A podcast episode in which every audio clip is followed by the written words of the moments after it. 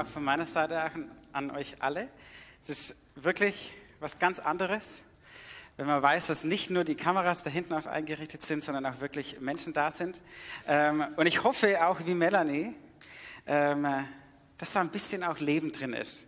Ähm, denn genau um Leben geht es nämlich auch in den Sprüchen. Die Sprüche versucht irgendwie sinnvolles Leben oder Leben, das gelingt, in ein Buch zu packen. Ähm, und ich versuche jetzt das ein bisschen auszupacken. Äh, mit 29 Jahren kann man jetzt nicht wirklich viel davon reden, dass ich große Weisheit habe. Deshalb brauche ich wahrscheinlich unheimlich viel vom Heiligen Geist heute, jetzt. Aber auch ihr, um das alles wahrzunehmen, euer Herz weit zu machen und zu sagen, hey Gott, lass, lass etwas in mein Herz fallen, das mich verändert, dass er das tut. Bring mich näher an deinen Blickwinkel des Lebens hin. Zeig mir ein bisschen mehr, was es heißt, sinnvoll zu leben. Und deshalb möchte ich jetzt zu Beginn beten. Vater, ich danke dir für dein heiliges Wort und ich danke dir, dass du gut bist. Ich danke dir, dass du hier bist mit jedem Einzelnen, der vor mir sitzt, aber auch all die Leute, die mir zuschauen, sei es jetzt oder irgendwann im Lauf der Woche. Gott, ich danke dir, dass du ein Gott bist, der genau da ist, wo wir unser Herz aufmachen dass du präsent bist und dass du sprechen möchtest, dass du nicht stumm bist, sondern dass du es als Anliegen hast, Beziehung mit deinen Kindern zu bauen. Und so segne du jetzt echt diese Zeit, lass uns dich hören und mehr von dir erleben. Heiliger Geist, wir laden dich ein, dass du uns führst in deinen Sinn des Lebens. Amen. Ich weiß nicht, ob ihr den Film äh, Das große Krabbeln oder Ants kennt. Das ist 1998 rausgekommen, war bekannt, weil es so die ersten richtig animierten, voll computeranimierten Filme waren. Einer, der mit ganz groß rauskam, war Findet Nemo. Aber um Fische dreht sich heute nicht, sondern eher um Ameisen. Ants ist das englische Wort für Ameisen. Da geht es in dem Film um die kleine Ameise, relativ unauffällig, äh, eher unnormal, die die Arbeit hatte zu graben. Zu graben nach Schätzen, zu graben für mehr Platz für die ganze Gemeinschaft der Ameisenschaft. Ant, äh, nee, sie heißt er, äh, keine Ahnung warum, in Deutsch Z. Ähm, Z äh, hatte die Aufgabe, eben das zu tun und er hatte auch einen Freund, der war groß und stark, das war so eine richtige, eine Arbeiterameise wie auch eine Kämpferameise. Und Z hatte irgendwie die Nase voll und dachte sich, ah, das ist nichts für mich. Da gibt's ganz akkurat vorgeschriebene Zeiten für die ganze Ameisenschaft. Überall war Richtlinien, waren Normen, da war was vorgegeben und Z hat sich da irgendwie nicht wohlgefunden. Da gibt's diese Szene in der Bar, in der plötzlich alle, also es heißt dann, es ist 16.15 Uhr, wir tanzen und alle fangen an irgendwie zu tanzen ähm, und Z sitzt an der Bar mit seinem Drink völlig allein und versteht nicht, warum alle das machen, was alle ihnen vorschreiben. Und dann kommt auf einmal diese wunderschöne Ameise, wie es sein soll. Er hatte keine Ahnung, dass es sich da um die Prinzessin halt, äh, handelt. Ähm, und er verliebt sich Hals über Kopf in diese Prinzessin. Und so folgt die Geschichte darauf, dass dieser etwas anders Z, der unwahrscheinlich ist und der garantiert nicht vermählt werden sollte mit der Prinzessin, irgendwie an der Erdoberfläche landet mit der Prinzessin und am Ende wird es sogar noch zum Held. Auf jeden Fall, was mir da raussticht, ist, dass diese Ameise Z sich denkt, naja, irgendwie ist mir das alles zu blöd. Und da kam mir dieser Spruch ins Sinn, Schinden tun sich nur die dumm. Die Ameise dachte sich, mir ist es zu blöd, die ganze Zeit nach den ganzen Regeln zu, zu leben und zu schuften und gar nicht zu wissen, wofür oder was es noch mehr gibt. Und wenn man sich mal so überlegt, warum ich jetzt die Predigt anfange mit Ameisen, dann ist der Kluge und der, der die Bibel kennt, schon genau bei dem Spruch, der in Sprüche 6, Vers 6 steht. Und zwar steht da, beobachte die Ameisen, du Faulpelz, nimm dir ein Beispiel an ihnen, damit du endlich klug wirst. Das ist die Hoffnung für alle, die ist ein bisschen alltagstauglicher. Wir kennen es meistens unter der Luther-Übersetzung, da steht, gehe hin zu Ameise, du Fauler, und lerne von ihr. Ich glaube, vor allem im Schwabenländle wächst man mit dem Spruch auf. Ich zumindest bin damit aufgewachsen. Und wir kennen jetzt alle, dass wir uns ein bisschen danach ausrichten, wie gestalten wir das Leben möglichst sinnvoll. Wir streben nach Erfolg, nach Gelingen, nach, nach Emsigkeit, nach Effizienz, dass es einfach funktioniert. So nach dem Motto, schaffe, schaffe, Häuslebauer. Und das sind die Fleißigen, die, die von der Ameise lernen, natürlich ganz vorne mit dabei. Und deshalb dachte ich mir, es ist eigentlich ganz gut, sich diese Dinge auch mal genauer unter die Lupe zu nehmen. Was ist eigentlich das, was Salomo hier anspricht?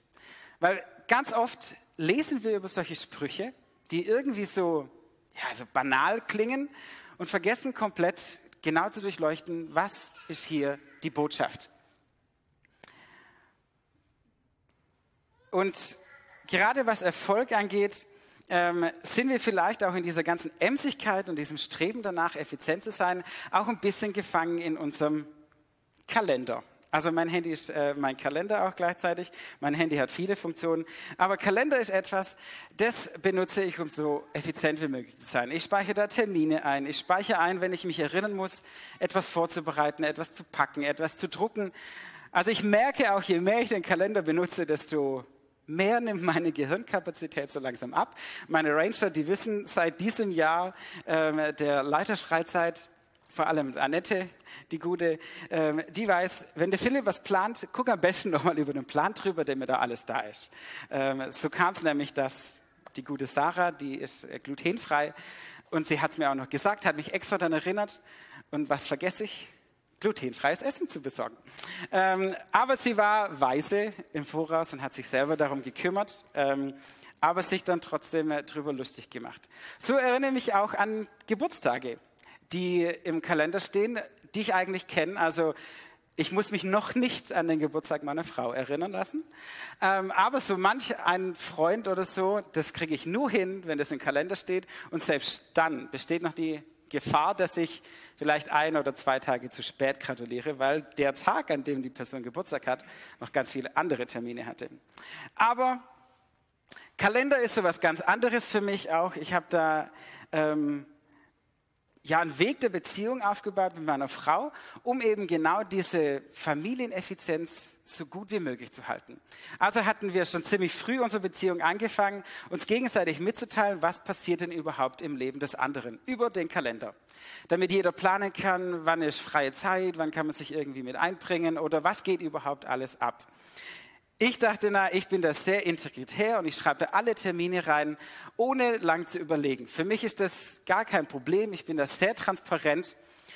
Aber diese überschwingliche Transparenz kann auch manchmal zu einem fatalen Ende führen. Denn was die Schnelligkeit meiner Termine und die Häufigkeit meiner Termine und die Intensität meiner Termine zur Folge hat, ist, dass die Ehezeit meistens ein bisschen schrumpft. Weil das ist ja das, das macht man, wenn es dann noch so reinpasst. Aber ich bin ja im CGS, Hauskreise, äh, Freunde treffen, Besprechungen, äh, Gespräche führen und sowas. Und da fühlt sich so eine Woche im Nu. Ähm, und Leni guckt da auch immer genüsslich dann zu. Und manchmal, also ich lobe mich jetzt nicht, sondern ich teile mich beschämend mit. Und eine Eigenart von mir ist, dass wenn ich mich äußere, habe ich immer so ein Grinsen auf dem Gesicht, nur um zu vertuschen, dass es gar nicht so schlimm ist. Mehr für mich selber als für euch. Aber vielleicht ertappt sich der eine oder andere auch, dass wir Kalendereinträge machen und vielleicht dann kurzfristig verschieben. Oder ich bin sogar ganz gewieft, wenn ich an einem Termin schon bin, den ich nicht angekündigt habe, trage ich den noch in den Kalender ein. Ganz selten auch danach, nur um ein reines Gewissen zu haben, das stand doch im Kalender. Ähm, und ich habe dann auch die Eigenart irgendwie in meiner Kindheit angenommen, dass es einfacher ist, sich im Nachhinein zu entschuldigen, als im Voraus schon die Mühe zu machen, das vorzubereiten und zu planen und zu besprechen und dann eben auch die Gefahr einzulaufen, zu kassieren, nee, ich finde es eigentlich nicht so gut, ich hätte da lieber Zeit mit dir. Aber das dann eben dieser, dieser, dieser Verlust ist von dem, na dann habe ich aber gar keine volle Kontrolle mehr über meinen Kalender. Und es hat mich einiges gekostet, da überhaupt dahinter zu kommen. Weil eigentlich mein Ziel ist ja damit, so effizient wie möglich zu sein, als Ehepaar auch, so offen wie möglich und das Ganze irgendwie richtig auf die Bahn zu kriegen. Mein Eindruck ist immer, ich bin sehr gut im Planen, im Mitteilen, wie die Kalender bei mir aussehen und Leni hat immer den Überblick, was eigentlich da abgeht. Naja, ich dachte, ich bin so emsig wie eine Ameise, Ich bin nicht faul, sondern ich bin akkurat und teile das auch noch mit. Die Ameise selber in Ernst dachte sich, naja, Schinden tun sich nur die Dummen. Und nach dem Motto habe ich dann irgendwann festgestellt, dass man solche Sprüche auch ganz anders wahrnehmen kann. In Sydney hatte ich äh, vier Mitbewohner ähm, und in meinem ersten Jahr einen ganz besonderen, der aus Amerika, äh, Amerika kam. Ähm, der war Landwirt ähm, und der kannte dieses Sprichwort auch. Ich weiß nicht, ob es kennt wie wir, weil ich bin damit im Schwabeländle aufgewachsen. Schinde lohnt sich nur die Dumme. Ich weiß nicht, ob er es auch so kennt in Englisch, aber auf jeden Fall hatte das durch Leib und Seele in seinem Körper. Ähm, und die Amis sind ja allgemein welche, die unheimlich innovativ sind. Die wissen ganz genau, wie man sich irgendwas Praktisches einfallen lässt, um das Leben leichter zu machen. Sei es zum Beispiel ein Butterstift. Also ihr kennt diese Uhu-Klebestifte und so nimmt man einfach ein Toastbrot, den Butterstift und schmiert es drauf. Muss kein Messer abspülen, muss keine Butter auspacken, hat gar keine Probleme, super einfach. Oder Sprühkäse. Wer braucht denn noch Käsescheiben oder Käseblöcke noch, sondern man sprüht es einfach ganz lässig auf die Toastscheibe drauf. Ähm, der eine oder andere kennt vielleicht die Leberwurst aus der Tube oder sowas, kommt auch aus Amerika. Ähm, oder wir kennen jetzt alle McDonald's ähm, oder Trockennahrung, die beim Militär auch verwendet wird, auch aus Amerika. Ähm, oder dann auch die Jumbo-Größen. Also wir kennen ja T-Shirt-Größen zum Beispiel XXL oder bei Lidl sogar XXXX, ich weiß gar nicht wie viele X, also viele XL. Ähm, und dann hat Amerika aber immer noch Jumbo. Das ist so das Maximale. Ähm, oder All You Can Eat. Das sind alles so Ideen, die scheinbar praktisch sind und das Leben convenient machen, bequem. Und so auch mein Mitbewohner. Da gibt es zum Beispiel auch diese Duschgelspender mit Pumpknopf. Also wir kennen das, die Seifenspender haben bei uns diesen Pumpknopf. Und der hat es natürlich nicht in der normalen Größe, sondern in der Jumbo-Version. Jetzt stellt euch vor, in jeder Dusche gibt es eigentlich einen Seifenhalter an der Wand, meistens so auf Oberkörperhöhe. Und da ganz einfach kann man die Duschgels draufstellen und sich leicht bedienen. Man muss sich nicht bücken, um irgendwie die Seife hochzuhalten. Und dieser eine Mitbewohner hat sich gedacht, ey, er ist so convenient und er bringt sich seine Pumpknopf, Duschgelspender ähm, mit und legt es da auf diesen Seifenhalter. Ja, das Ende vom Lied war, dass drei andere oder wir alle, die in der Wohnung gewohnt haben, uns jedes Mal bücken mussten, unsere Tube zu holen, die dann zu öffnen und wieder runter zu tun. Und da dachte ich mir auch, also ja, er hat dieses Sprichwort verstanden, stehen tun sich nur die Dummen. Ist eine richtig coole Idee, was er da hat. Aber dass zur Folge dessen wir alle einen Mehraufwand haben, dachte ich mir, so ein egoistischer, fauler Mann. Ähm, und einerseits steht natürlich auf der Seite des Spruchs eine unheimliche Weisheit. Da steht irgendwie eine Klugheit dahinter. Sei nicht dumm, sondern effizient, innovativ. Erfinde etwas, das dich weiterbringt, das das Ganze irgendwie einfacher macht oder nachhaltiger oder energiesparender oder geldsparender, ganz egal. Die Idee dahinter ist, sich einfach etwas einzusparen, um das Leben nicht so hart zu haben. Dass es besser gelingt. Aber auf der anderen Seite ist auch irgendwie eine Entschuldigung, faul zu sein. Sich diese Weisheit zunutze zu machen und sich zu denken, na ja, ich nutze das für mich selber. Und ich glaube, aus dem Grund ist diese Weisheit nie ins Buch der Sprüche gekommen. Weil wer wirklich die Sprüche liest, weiß, na, dieser Satz, der kommt nicht in Sprüche vor. Er trägt vielleicht auf der einen Seite eine gute Weisheit, aber es ist nicht vollständig. Es ist nicht ausgereift. Es ist nicht so, wie es vielleicht sein sollte. Und so stehen wir immer mal wieder in dieser Spannung zwischen, naja, eine Weisheit zu haben, aber die vielleicht auf der anderen Seite eine Entschuldigung ist. Irgendwie zu wissen, okay, gut, da ist ähm, eine Innovation dahinter oder vielleicht, nee, hat es noch einen Mehrwert und ist eine Investition. Als ich so darüber nachdachte, dass mein Mitbewohner so richtig faul ist, da kam mir ein anderer Spruch in den Sinn. Kennt ihr den vielleicht? Wir gucken ihn uns mal an. Das steht nämlich in Sprüche 26, Vers 14. Luther drückt es so aus, der Faule dreht sich im Bett wie die Tür in der Angel. Oder Hoffnung für alle, die Tür dreht sich in der Angel und der Faule in seinem Bett. Da denkt man sich ja, okay, sei nicht faul. Das ist so, das ist das. Aber wenn man sich dann überlegt, und den Aufwand machen wir uns mal. Das nächste Bild zeigt uns jetzt tatsächlich auch eine Türangel, sogar in Rot und Grün, dass wir das unterscheiden können. Wenn man sich die Mechanik des Türgelenks anguckt, dann ist es nichts anderes als das, dass die Tür oder die Angel in sich selber dreht. Es geht nur um sie selber.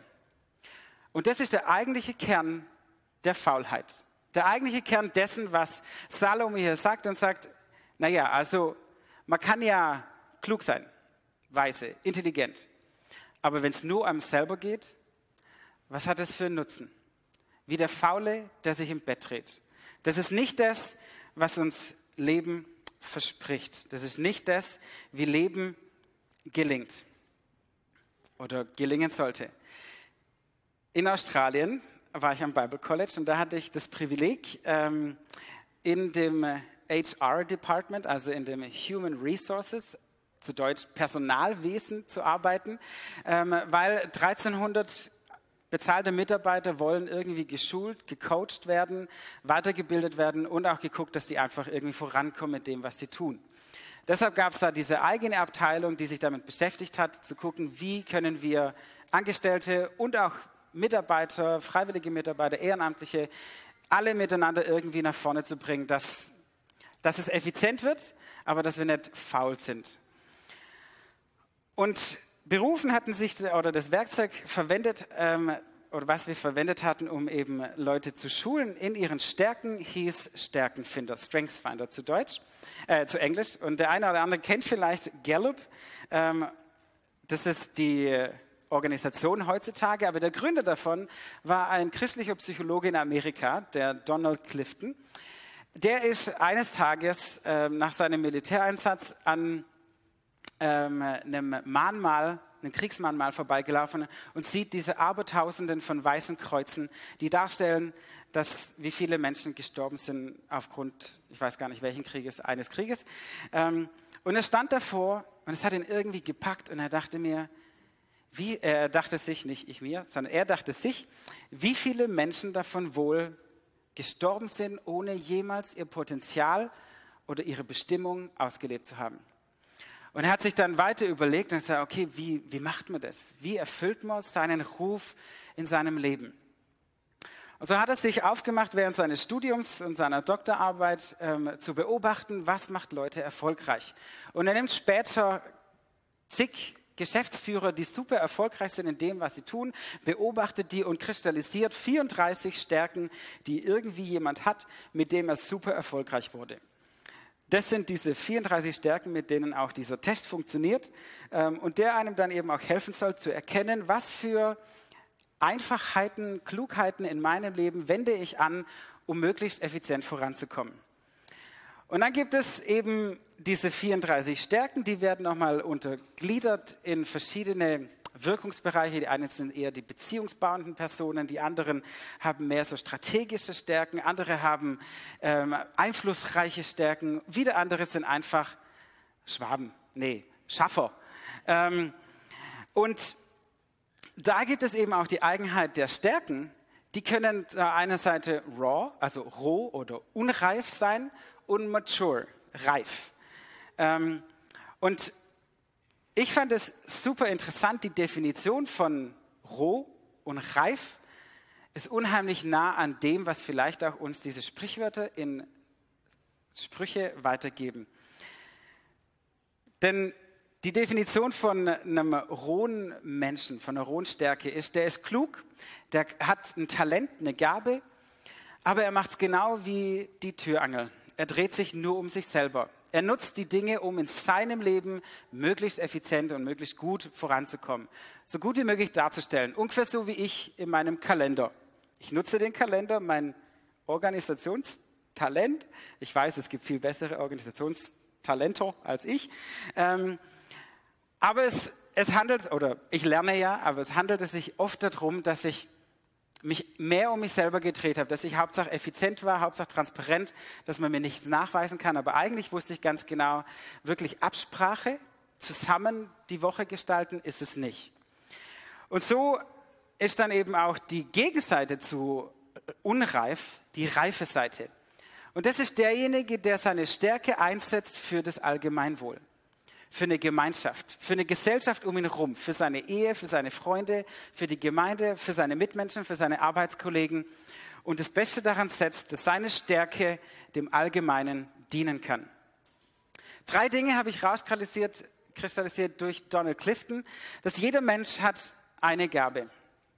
Und jeder sollte sich auf seine Stärken fokussieren und nicht versuchen, seine Schwächen irgendwie wegzuradieren oder stärker zu machen. Er hat festgestellt, dass wenn man, zu, also er hat einen Test gemacht mit Lesern, äh, Schnellleser und Normalleser und hat die beide durch einen Schnelllesekurs durchgejagt und hat festgestellt, dass die Normalleser, die hatten vielleicht eine Verbesserung von dreifach so schnell zu lesen wie davor, aber die Schnellleser haben 7500 Mal schneller gelesen. Wie das jetzt, oder 700, nee, 750, 750. Äh, 750 mal schneller gelesen und effizienter gelesen als davor. Ich kann mir das gar nicht vorstellen. Ich bin kein Schnellleser.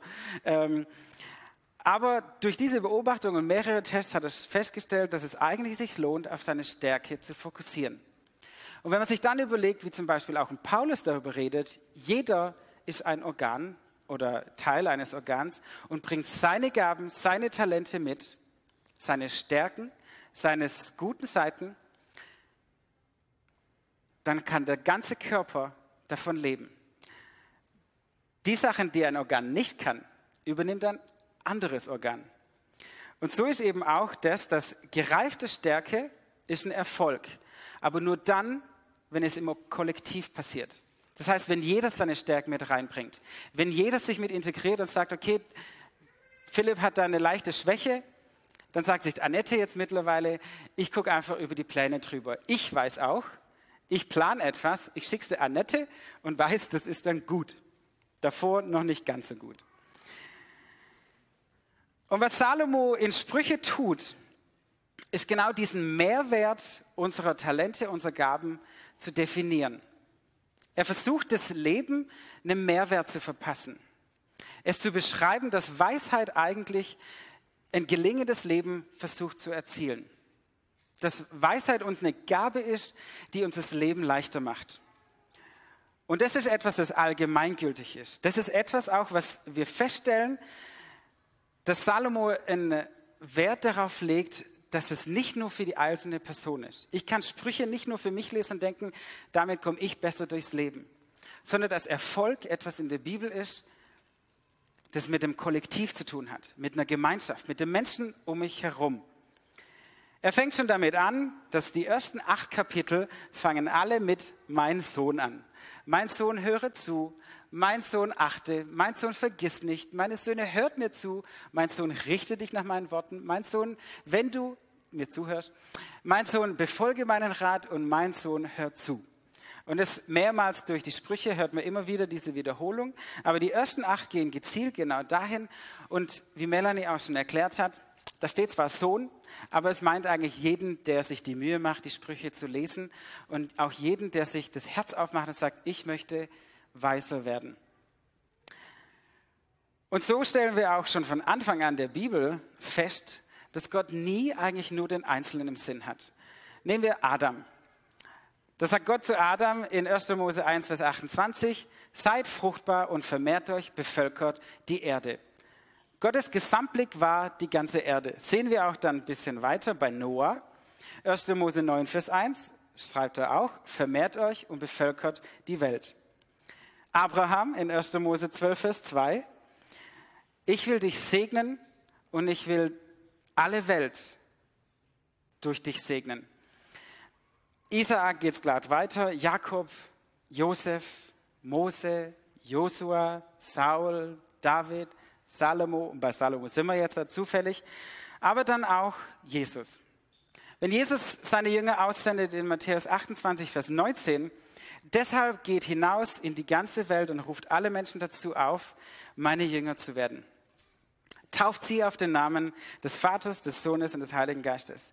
Oder dann in Apostelgeschichte 1, Vers 8, hört sich ein bisschen anders an, aber ihr werdet den Heiligen Geist empfangen und durch seine Kraft meine Zeugen sein in Jerusalem, in ganz Judäa, in Samarien und überall auf der Welt. Gottes ganzes Bild ist nicht der Einzelne, sondern das Kollektiv, die ganze Welt. Nicht nur die Gemeinde, sondern eigentlich seine ganze Schöpfung. Die Weisheit adressiert nicht nur uns, sondern die Weisheit ist etwas, das ist allgemeingültig weit über diese vier Wände hinaus. Das sind Lebensideen, die Salomo aufschreibt, die sagt, hey, wenn du danach dich richtest, wirst du merken, dein Leben gelingt. Und die Sprüche sprechen eben genau über diesen himmlischen Mehrwert.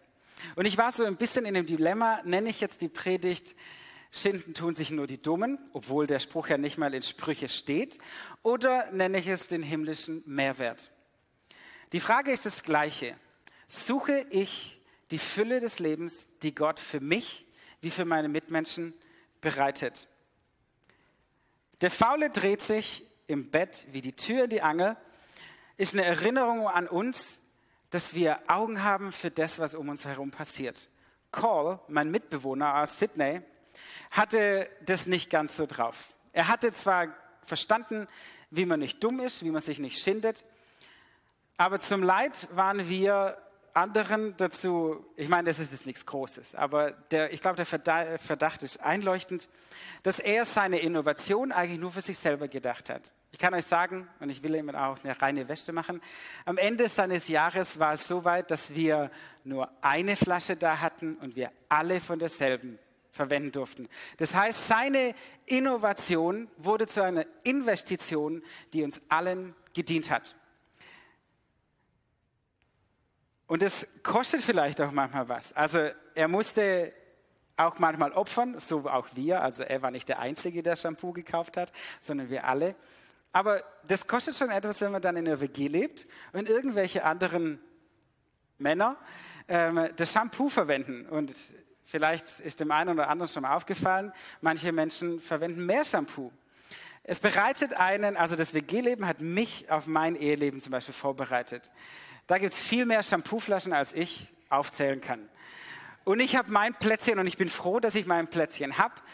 Aber ich muss auch zugeben, meine Haare sind viel einfacher zu pflegen als die wunderschönen Haare meiner Frau. Und ich gucke auch die Haare gern an. Deshalb sage ich mir, gut, ich verzichte auf den Seifenhalter und bücke mich jedes Mal, denn ich hatte einen Mitbewohner, der mir das schon früh beigebracht hat. Und ich habe dann auch gelernt, ähm, meine Termine nicht einfach nur reinzuballern, sondern im Vorfeld mich abzusprechen und sagen, hey, okay, das, oder was ich mittlerweile mache, äh, ich setze ein Fragezeichen hinter meine Termine. Das heißt so viel wie, da kannst du noch was dran rütteln. Ähm, ist ein bisschen besser. Also wie gesagt, ich entwickle mich so weiter ähm, und hoffe, dass es irgendwann harmonisch miteinander funktioniert. Aber ich habe festgestellt, wenn ich mich daran halte, dann hat es einen Mehrwert für mich und meine Frau, für unsere ganze Ehe. Und ich bin der Überzeugung, dass es auch für meine Familie das tun wird. Und ich bin auch der Überzeugung, dass es einen Mehrwert hat für meinen Kalender und die ganzen Termine, die ich habe. Manchmal heißt es eben auch Nein zu sagen und Prioritäten zu setzen und zu sagen, nee, da kann ich nicht. Und es ist auch okay so. Und die Ameise ist noch nicht fleißig, sondern sie arbeitet im Kollektiv. Wie in Sprüche 6, Vers 6 zu sehen ist, ist nicht nur das, dass wir hingehen sollen als faule Menschen und der Ameise das nachzutun, dass wir fleißig sind, sondern vor allem, dass wir im Kollektiv arbeiten. Die Ameise arbeitet nicht allein, sondern sie arbeitet als gesamtes Volk. Und die Ameise ist bekannt dafür, dass sie Dinge vollrichten kann, die wir vielleicht proportional gesehen niemals hinkriegen könnten. Ja, eine Ameise alleine schon ist viel stärker als wir, aber im Kollektiv unermesslich, was Ameisenvölker alles tun können. Und so ist der Hauptpunkt, dass wenn wir lernen, unsere Schwächen mal sein zu lassen, sondern unsere Stärken und unsere Talente einzusetzen, nicht nur für unser eigenes Gut, sondern für ein Kollektiv, für unsere Nächsten, für unsere Nachbarn, für unsere Mitmenschen, dann wir vielleicht ein bisschen mehr auf den Spuren der Sprüche leben. Weil Gott ist einer, der arbeitet in Gemeinschaft, der arbeitet in Gemeinde, der arbeitet in Partnerschaft, er arbeitet kollektiv, er arbeitet in Generationen, er arbeitet in communal, in Kommunen, also nicht diese Kommunen, Ortsgemeinden wie wir, aber wer weiß, wenn die Sprüche verheißen, dass es allem Leben dient, dann vielleicht auch das, wenn wir anfangen, Gutes in unsere Gemeinschaft zu tragen, in unsere Kommunen, in unsere Bereiche. Und Jesus ist einer, der das auf eine Art und Weise macht, ohne jegliche Unterscheidung. Da gibt es nicht, na, für den lohnt es sich mehr, sich zu investieren. Oder, ah, da habe ich, glaube hab ich, glaub, einen Mehrwert. Oder, ah, wenn ich nur den segne, dann hat es vielleicht auch einen größeren Mehrwert für alle. Ah, also wir versuchen irgendwie alles durchzukalkulieren, aber ich glaube, dass Jesus einer war, der einfach gesagt hat, hey, mein Bestes für alle. Mein Leben für jeden. Für die Armen, für die Reichen, für die Kranken, für die Gesunden, für die Großen, für die Kleinen, für die Frauen wie für die Männer, für die Kinder wie für die Alten. Ganz egal, Jesus hat keine Unterscheidung gemacht, sondern er hat den Mehrwert des Lebens im Blick gehabt. Und das ist die Frage, die ich uns am Ende stellen will. Aber das fordert ein bisschen Selbstreflexion. Die Sprüche ist voll von Sprüchen, wo wir uns selber auch überlegen müssen, na, wie ist es bei mir? Und zu 99,9 Prozent, und wenn ich ehrlich bin, kann ich eigentlich 100 Prozent sagen, funktioniert bei mir Selbstreflexion, wenn ich andere mitnehme. Weil mein Bild, egal wie heilig und gut ich sein mag, mein Kalendereintrag war vorbildlich. Ich dachte, super. Und es hat, ich war derjenige, der das eingeführt hat. Aber ich habe festgestellt, eine andere Person sieht es vielleicht ein bisschen anders. Und deshalb, wenn wir uns selbst reflektieren, tut es nicht alleine, sondern tut es mit jemand anderen, mit den Stärken eines anderen, mit jemandem, der auch einen Blickwinkel hat des Himmels, mit jemandem, der auch versteht, was es heißt, weise zu sein und sich nicht nur um sich selber zu drehen. Denn das heißt Selbstreflexion nicht, dass wir uns um uns selber drehen, sondern von außen gucken, wie verhalten wir uns? Was für eine Wirkung haben wir nach außen? Und da eben die Frage uns bleibt, wählen wir Faulheit oder wahre Weisheit? Sind wir eher roh und unreif in unserem Verhalten oder haben wir gelernt, unsere Stärken reif einzusetzen für das Gemeinwohl, für eine Gemeinschaft? Oder sind wir einfach nur Innovateuren, die äh, eine Innovation machen, die uns eben dient, die mir gerade hilfreich ist oder fangen wir an, unsere äh, Inventionen auch zu investieren? In etwas, was ich vielleicht gar nicht abschätzen kann, wie viel Mehrwert es wirklich haben wird. Aber wir genau darauf vertrauen dürfen, dass, dass wenn Jesus uns das vormacht, dass es sich lohnt, sein Bestes für alle zu geben, dass Gott da treu und gerecht ist und auch das Beste daraus macht, weil er das Gesamtbild im Blick hat. Von Anfang an bis in alle Ewigkeit. Und ich wenn es hochkommt, für die nächste Woche. Wenn, also wirklich nur, wenn es hochkommt.